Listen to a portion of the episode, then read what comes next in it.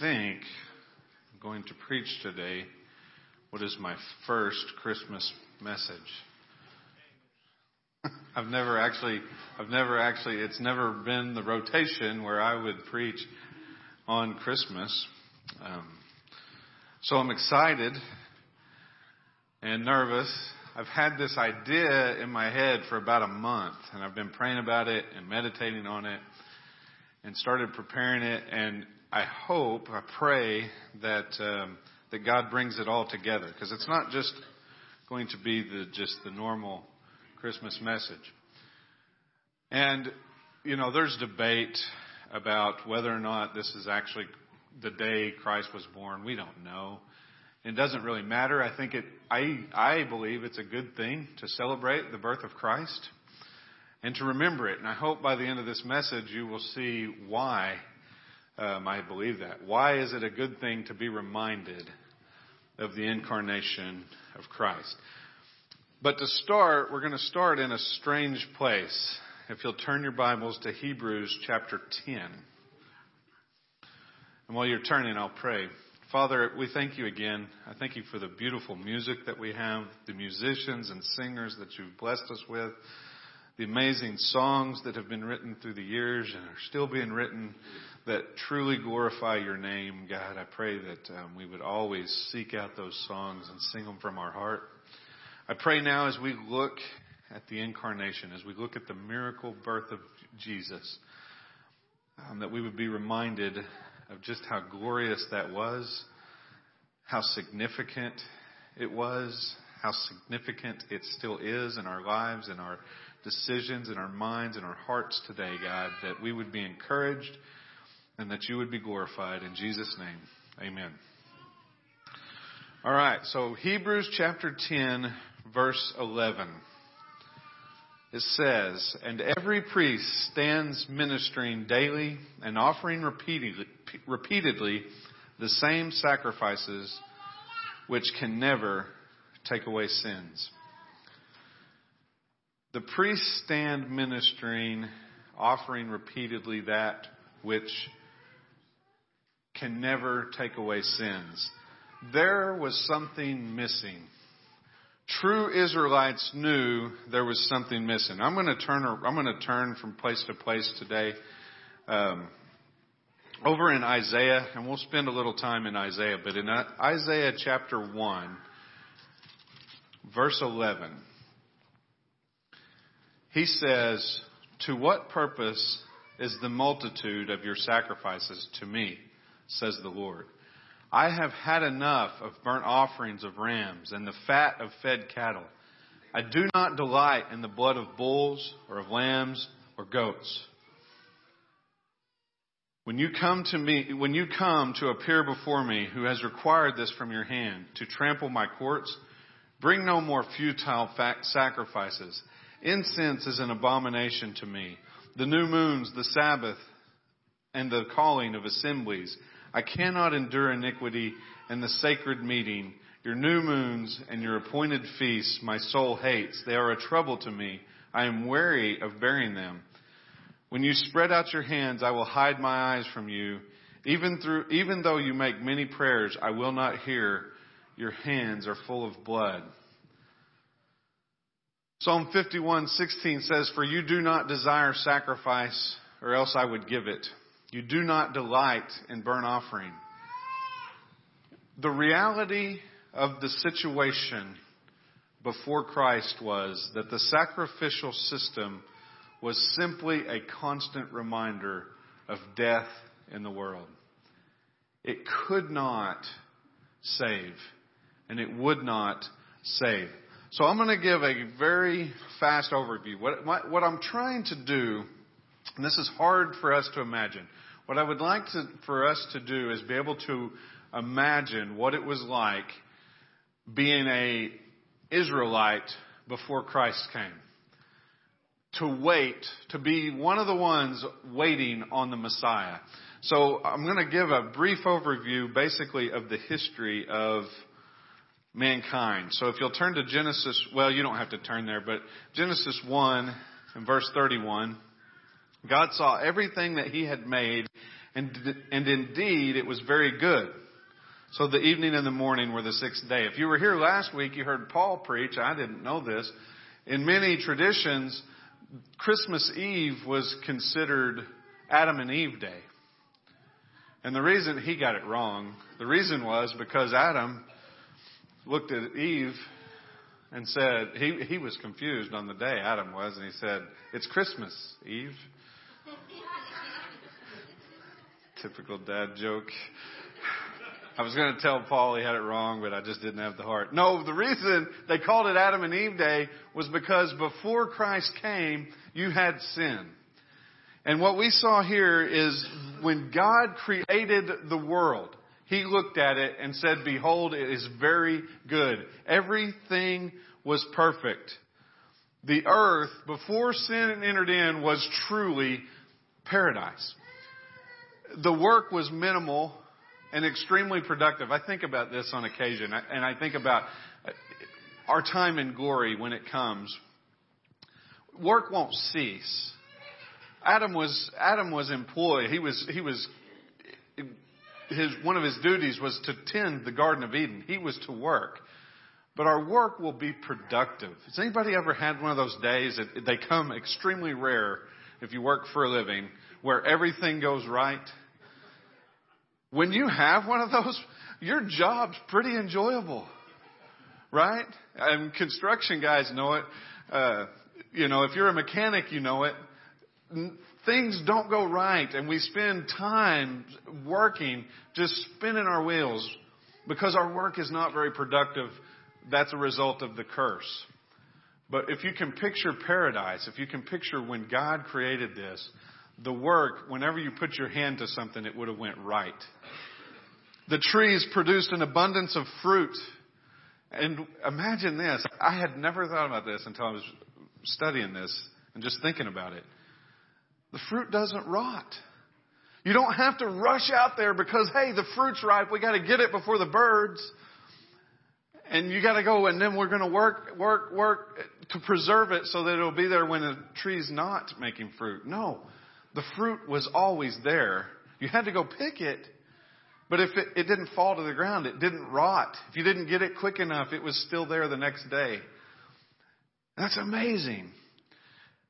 And how, just however great you can imagine it, that's what it was, except better.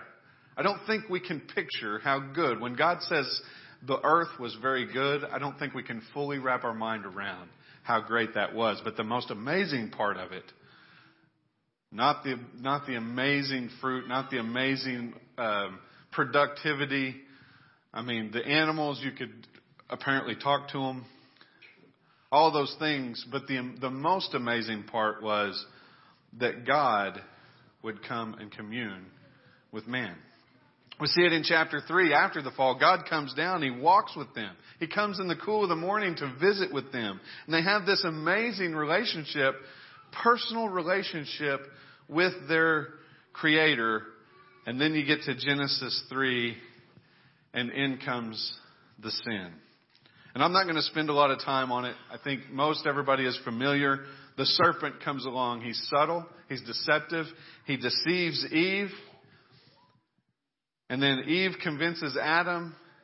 And the whole premise of the thing was they wanted to be like God. The serpent said, "Behold, God knows when you eat of this fruit, you will be like God, knowing good and evil." So they break the one rule God gave them. They wanted more knowledge, more power, more control. So they break that rule. And from that point forward, the relationship between mankind and God was severed. It was severed. It would never be the same, at least in those terms. God would never walk down and commune with them, with Adam and Eve especially. But look at verse, in chapter three, Genesis chapter three, in verse twenty-three. I think this is one of the saddest verses in the Bible. He says, "Therefore the Lord God sent him out of the Garden of Eden to till the ground from which he was taken. Verse twenty-four, so he drove out the man, and he placed cherubim at the east of the Garden of Eden, and a flaming sword which turned every way to guard the way to the tree of life. God separated man from himself. The man and the woman whom he created was no longer allowed in his presence because of sin. And every one of their offspring from that point forward would be born into that same curse. Mankind was now corrupt. God was still holy. Mankind was still corrupt. The taintedness of sin would keep them from the presence of God. His holiness could not allow it. And so this is where humanity was left after the fall. The very next chapter, you have the first murder, right? You have Cain killing Abel, brother killing brother. You have a, you can read it and you can see just the snarkiness of Cain when God actually talks to him. And this is not, when God talks from that, that point on, it's not the same way he communed with Adam and Eve. He would talk in a more of a distant sense. But he responds with a deception and a, and a snarkiness. Am I my brother's keeper? You can see it, right? The relationship to God is now we have to sacrifice and we have to atone, and we are not worthy. It is no longer the sweet communion that Adam had with God in the garden where he would walk with people. Now it's a relationship. The only relationship man has at this point is one of that requires blood, and it requires death, because sin requires a blood sacrifice. This goes on for over a thousand years, fifteen hundred years, and humankind gets worse and worse and worse to the point where God destroys all of them except for one family. Noah and his family. He saved, he, what is that? Less than one percent. We don't know how many were on the earth, but he, he destroys all but eight. And yet, very soon after that, we see the same corruption. Why? Because mankind was tainted. Noah found grace in the eyes of the Lord, but his offspring were tainted with sin. And not too long after that, here you got man trying to build a tower so tall that they can sit on it like God, right? They wanted to be known like God. It always comes back to man wanting to be like God, wanting to be on the throne. The reality is, whether you will admit it or not, at some point in all of our lives, we wanted to be king. We wanted to be sovereign over our own life. And the, the the reality is, even after we're saved, we still fight with that. But an unbeliever wants to be sovereign over his own life or her own life. They want to be king. They want to be on the throne. And so God brings more judgment. That's when he brought the confusion in. Languages came in. They couldn't communicate anymore. They had to be scattered. And then you bring in the law of Moses. As a grace, the law of Moses came. Why? They needed parameters. Our, our sinful nature is so bad, you have to have something to try to keep us from going completely off the rails, right? So he brings in the law of Moses. And so now we're starting to see, what would ancient Israel think about? How would they perceive the world? How would they perceive themselves? Well, there's two things I think anybody from Moses until Christ would have understood very well if they were taught in the Scriptures. The first is that um, the holiness of God. The teaching of the Old Testament makes this very, very clear. Leviticus, as the law came, Leviticus eleven forty-four says, "For I am the Lord your God. Consecrate yourselves, therefore, and be holy, for I am holy. You shall not defile yourselves with any swarming thing that crawls on the ground." Leviticus nineteen two says, "Speak to all the congregation of the people of Israel and say to them, you shall be holy, for I, the Lord your God, is holy." It was taught to them very well that God is holy. God is separate. He is here. We are here. The second thing that ancient Israel would have understood is that sin is very serious. And this is something I think somewhat we're missing in our world today, but they were constantly reminded of how serious sin was by their death. So you're trying to picture yourself in this ancient time. You understand all of this, right? You would have been taught the truth of the creation and the fall. And they, you no doubt would have seen the effects of sin. And think about the effects of sin. There was constant reminders in this time. In the time of Christ, first off, they had to sacrifice animals, right? And probably most people in here has never been point blank at an animal. Uh, maybe some have, I don't know, and sacrificed it, killed it. Hunters, it's a, it's at a distance. It's a lot different shooting something at a distance than it is right up close. But they didn't even get the the ease of shooting it. They had to cut its throat and watch it bleed out. And they had to do this at least once a year. More than once, most of them. So there was a constant reminder of death. It, We went to the Creation Museum. If you ever get a chance, the one in, that uh, Ken Ham put together in Kentucky. Not the Ark, but it's not far from the Ark, so you can do both in one trip. But it's a great, great museum. And it does a great job of, you're going through, it starts you in the Garden of Eden, and you go through and everything's just pristine, right? There's trees and greenery and everything's great. And then after the fall, it shows God sacrifice a lamb to cover their sin, to cover their their clothes. And then the very, you kind of go through this room, and the next part, it shows death for the first time. Death of the animals. Death of, of people. It's hard for us to imagine a life without death, but Adam and Eve had experienced it. And then now you have this death, and you have this constant reminder in their sacrifices, in their loved ones. We have a constant reminder of sin anytime somebody passes away. Any anytime somebody dies, it should remind us that that is sin. Paul Paul Wilson said one day, and it just rung true in my, my mind, he said, death is an intruder. It wasn't part of the original design. Death comes in and steals. But as long as we have this problem of this curse, it's going to be there. And it's a constant reminder that our sin is what caused it. You know, the life expect- expectancy of the time of Christ was roughly thirty-five to forty years. That was how old people lived. That's not very old. Um, the infant mortality rate was over thirty percent. You think these people didn't understand death? Almost every one of them had lost a baby. If they were old enough to have a baby, the, by the chances here, they had lost one.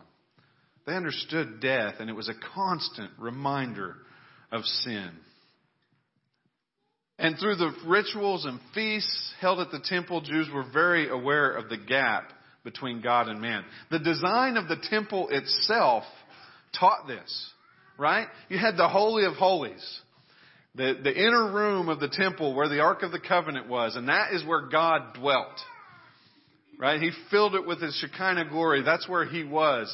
And who was allowed in there?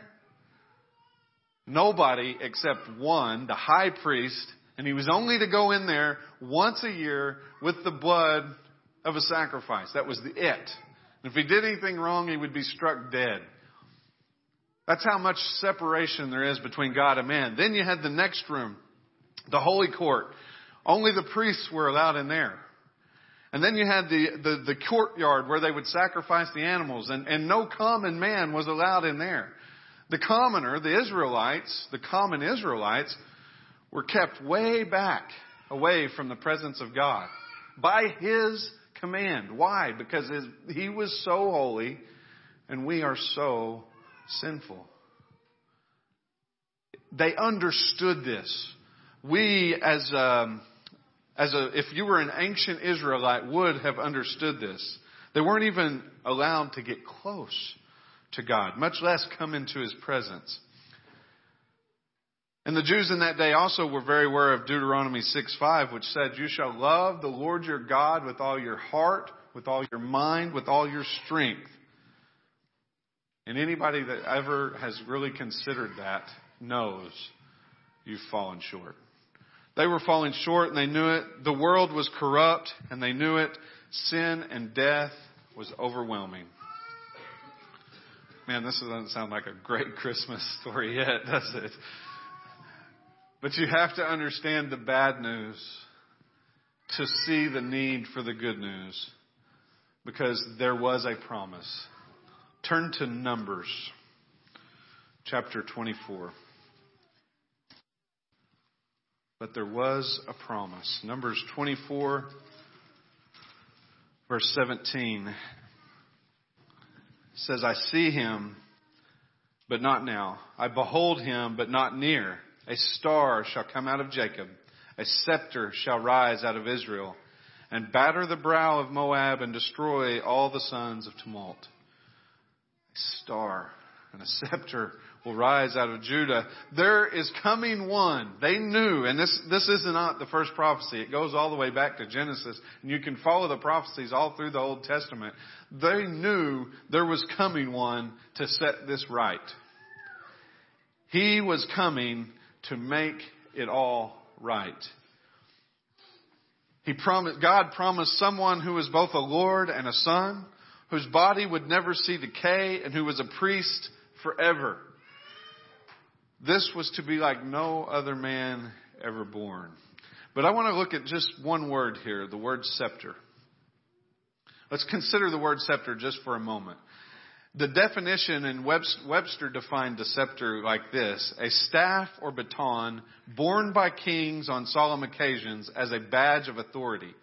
Hence, the appropriate ensign of royalty, an ensign of higher antiquity than the crown.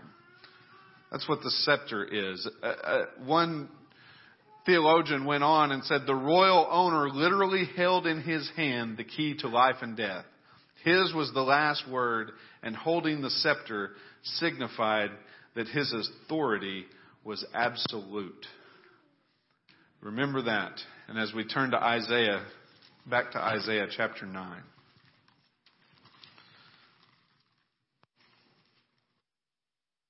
This one is probably a little more familiar to you. Isaiah nine, verse six. For unto us a child is born, unto us a son is given, and the government will be on his shoulder, and his name will be called Wonderful, Counselor, Mighty God, Everlasting Father, Prince of Peace. Of the increase of his government and peace there will be no end, upon the throne of David and over his kingdom, to order it and establish it with judgment and justice from that time forward, even forever. The zeal of the Lord of hosts will perform this. Now remember, you're trying to remember what this is like. You don't, it's hard to not know the Christmas story, right? It's hard to not know, looking on back on how things turned out. But if you can imagine being an ancient Jew, being an ancient Israelite, what does this mean? A child is born? A baby? Who is this child of promise? Turn to Micah chapter five. Micah chapter five, verse two. He says, But you, Bethlehem Ephrathah, though you are little among the thousands of Judah, yet out of you shall come forth to me the one to be ruler in Israel, whose going forth are from old, from everlasting. So something that we need to remember when we talk, when we talk about the incarnation of Christ. He is to be sent by God the Father. We do not want to get the gospel confused in that it was Jesus alone or God the Son alone. Let us not forget the entirety of the Trinity is to be praised for salvation. God the Father is just as much a part of salvation as God the Son, as is God the Holy Spirit. But He is sent by God the Father to Bethlehem. And we're going to come back to this in a minute, but the name Bethlehem actually has two meanings. I didn't know this. I, I discovered this this week. It, it was it's, it's an amazing thing. The one I did know was that it's called the house of bread. But it can also mean the house of war. So we're going to come back to that. But out of this house the one that is to be ruler in Israel. And where is he coming? From where is he coming? From everlasting. The picture's becoming more clear now, right? As we, as we are in ancient Israel and we're seeing the prophecies come forth. Isaiah cleared things up a lot. And now you see Micah, and we're going to see Malachi. We're starting to see who this is, right? He's going to be ruler in Israel from everlasting. From everlasting. Who is this child from everlasting? As we await this promised one, we're starting to see who this could be. The government will be on his shoulders. He will be called Mighty God. And he will rule in Israel. And as we anxiously await this promised Messiah, we get four hundred plus years of silence. Malachi was the last one to, pro- to prophesy of the Messiah. In chapter three, verse one, he said, "Behold, I send my messenger, and he will prepare the way before me.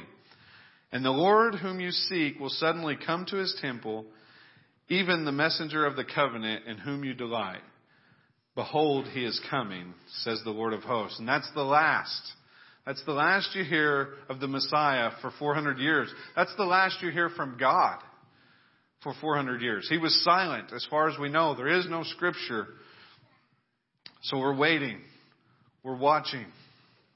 Can you put yourself in ancient Israel? You're sacrificing year after year. Your children learn the sacrificial system. They're sacrificing year after year. Death and blood poured out. You're continuing, failing and falling into sin, falling short of the greatest commandment, knowing that we could never love God with all our heart, soul, and mind, but you're putting your faith in the one to come. And now let's turn to Luke. Luke chapter one. Verse thirteen, the silence is broken. four hundred plus years. The United States hasn't even been a country for four hundred years. Not even three hundred. We can't picture that amount of time. But that's how long God's people went without hearing directly from Him. Now, of course, they had the scriptures. They had the old scriptures in which they trusted. And so now we get to Luke chapter one, verse thirteen. He says, "But the angel said to him, 'Do not be afraid, Zacharias. For your prayer is heard, and your wife Elizabeth will bear you a son, and you shall call his name John. And you will have joy and gladness, and many will rejoice at his birth, for he will be great in the sight of the Lord, and shall drink neither wine nor strong drink. He will also be filled with the Holy Spirit, even from his mother's womb. And he will turn away, turn many of the children of Israel to the Lord their God. He will also go before him in the spirit and power of Elijah, to turn the hearts of the fathers to the children and the disobedient to the wisdom of the just, to make ready a people prepared for the Lord.'" So the silence broken by a messenger, one angel named Gabriel. And of course, this is talking about John the Baptist, right? He's the, he's the messenger that was prophesied in Malachi to come and prepare the way of the Lord. Is this it? So now think, is this it? John has been prophesied. Will the Messiah finally come? Turn to verse twenty, or just skip down to verse twenty-six. I'm going to read quite a bit here, but now in the sixth month, the angel Gabriel was sent by God to a city of Galilee named Nazareth, to a virgin betrothed to a man whose name was Joseph, of the house of David. The virgin's name was Mary. And having come in, the angel said to her, "Rejoice, highly favored one, the Lord is with you. Blessed are you among women." But when she saw him, she was troubled at his saying and considered what manner of greeting this was. Then the angel said to her, "Do not be afraid, Mary, for you have found favor with God. And behold, you will conceive in your womb and bring forth a son, and shall call his name Jesus. He will be great and will be called the Son of the Highest, and the Lord God will give him the throne of his father David, and he will reign over the house of Jacob forever, and of his kingdom there will be no end." And then Mary said to the angel, "How can this be, since I do not know a man?" And the angel answered and said to her, "The Holy Spirit will come upon you, and the power of the highest will overshadow you there. Therefore also the Holy One who is to be born will be called the Son of God. And now indeed, Elizabeth, your relative, has also conceived a son in her old age, and this is now the sixth month of her who is called barren. For with God nothing will be impossible. Then Mary said, Behold, the maidservant of the Lord, let it be to me according to your word. And the angel departed from her. So the promise is being fulfilled. Can you imagine Mary? Most think she was probably extremely young, fourteen to sixteen, somewhere in there. And she's the only one right now that knows the promise is being fulfilled in me. Wow. Might have been a little overwhelming for her. I would have loved to hear the prayers of Mary. Well, we hear the, the song of Mary, we actually hear or we see, but, but the promise is being fulfilled. But only a few have heard these messages, right? Zechariah knows it. Mary knows it. But look at verse thirty-two. Look back at verse thirty-two. He will be great, and he will be called the Son of the Highest, and the Lord God will give him the throne of his father David. He will reign forever. His kingdom will never end. We're starting to see more of a picture, right? As Mary is preparing for this to come, come forth. Now, if you look at Luke chapter two, we're going to read verse four through seven. Joseph also went up from Galilee, out of the city of Nazareth, into Judea, the city of David, which is called Bethlehem, because he was of the house and lineage of David, to be registered with Mary, his betrothed wife, who was with child. So it was that while they were there, the days were completed for her to be delivered. And she brought forth her firstborn son, and wrapped him in swaddling clothes, and laid him in a manger, because there was no room for them at the inn. The long-awaited Messiah has come. The promised one has arrived in the most humble of ways. It is incredible to think about the humility of our Lord. The meekness of our Lord is an incredible thing to ponder on. He comes born as a baby, And and in the most unlikely of places, a stable with the livestock, laid in a manger.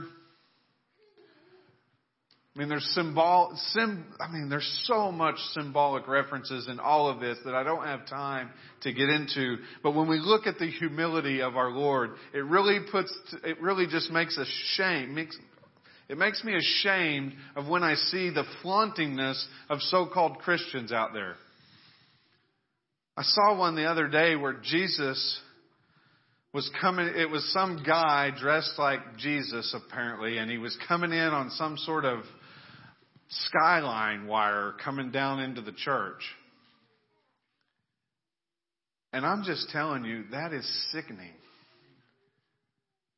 Christ came as a baby in a little stable. And from that position, he saved the world. Maybe we ought to take a little bit of note on humility from that. But he comes in the most humble of ways. But the amazing thing, when you remember in, in Matthew, when the Magi come and they're they're feasting with Herod, and they're looking for, for the for Christ, for the Messiah, and the Magi ask, "Where is he who has been born King of the Jews?" And let's stop and think about that for a second. Who has ever been born a king? That doesn't happen on this earth. They're born as princes. Men can be born as princes all the time, but never are they born as a king, right? They have to be put on a throne. They have to earn their way to the throne. They have to have somebody else place them on the throne, and somebody place a crown in their hand and give away their authority and hand it to them as a scepter, but not this king. He was born a king. This is incredible. The scepter was prophesied. It was prophesied to him, and the moment his hand came out of the womb, it was holding the scepter. Who is this one who was born King of the Jews? He is the sovereign King whose kingdom will never end. Who is this one from everlasting, born King of the Jews? He's God. He's God made man. He's God become flesh. This is why Christmas is important. Not because it's December, not because it's any of this other stuff, but it's to remind us of the incarnation of the Lord Jesus Christ. Born of a virgin. So what was the purpose? The wait is over. The Christ has come. He's a little baby laying in a manger. And we know very little of his life growing up. We know very little. But what was the purpose of this Messiah coming, the long-awaited one? And to answer this question, we'll go back to the word Bethlehem. The house of bread. Oh, how the world was in a famine. We experienced a pretty good drought this summer. We can kind of, you can kind of see, apart from really good technology and practices, uh, you can see what a drought could really do. If you can go back to ancient times and, and see that same kind of drought, we can kind of understand what a famine is. And that's what the world was in. The earth was scorched and the people starved. Where else can we obtain nourishment than from the bread of life, from the Christ? They tried Sinai, right? We've all tried Sinai in some way. We've tried the law. We've tried to go to our own works for nourishment. But there's only thorns and bitter herbs found from that mountain. There is no nourishment. There is no sustenance there. But here in Bethlehem, the bread of life was first handed to mankind. And it is a lasting, sweet, satisfying food. So the first part of the answer of the purpose of this is just that. Jesus came to give life. And he gives it abundantly. And there's many in here who I can see the abundance of life in that would not have had life. If you are saved, if you are a believer in Christ, you are in that category. It is an amazing thing when I look at my own life and I think of where I would be, what I would be, who I would be. And it's everything but Christ, everything but righteous. But he gave me that sweet, satisfying, abundant food, and I can go back to it day after day. He came to lift this curse and restore the relationship that human, humans had to God in the beginning. In the garden, he walked with them in the cool of the day. And you realize we have that privilege today? There is no longer a separation. There is no longer a holy of holies. Mankind through Christ can approach the throne of God with boldness. That is incredible. And he fulfills that purpose. But it also means the house of war. Bethlehem can mean the house of war. War. Now listen. If you do not know Bethlehem as the house of bread, it is to you a house of war. If you do not know Jesus as the bread of life, as the Savior of the world, if you do not believe in this virgin birth and this miraculous life lived perfectly, and the death and the resurrection, he was raised from the dead. If you don't believe that, then he is not your bread. He is your judge. And he has come to bring war on those people. He said, I come not to bring peace, but a sword. So Jesus has two purposes in his return. And that's why he came. in the humblest of manners. He came to save his people from their sins, from the curse, from the wrath of God. And he does this, of course, through the rest of the gospel. He did not stay in the manger. He grew into a man, a perfect, righteous man. And he reconciled mankind back to God by fulfilling the death requirement. If you'll turn back to Hebrews. Hebrews ten, verse twelve. I'm going to go back and read verse ten again. That's where we started. No, we're not. Never mind. Just read verse twelve. Oh, no. Verse eleven is where we started. I'm sorry.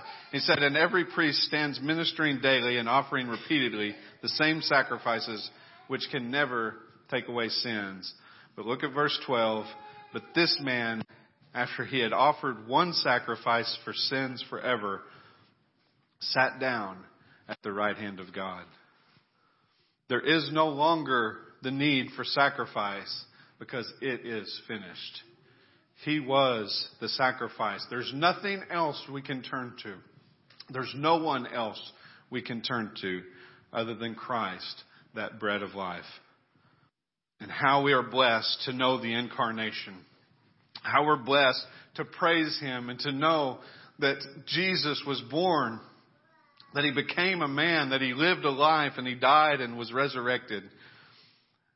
And if you haven't trusted in him, today is the day of salvation. Believe on the Lord Jesus, the King.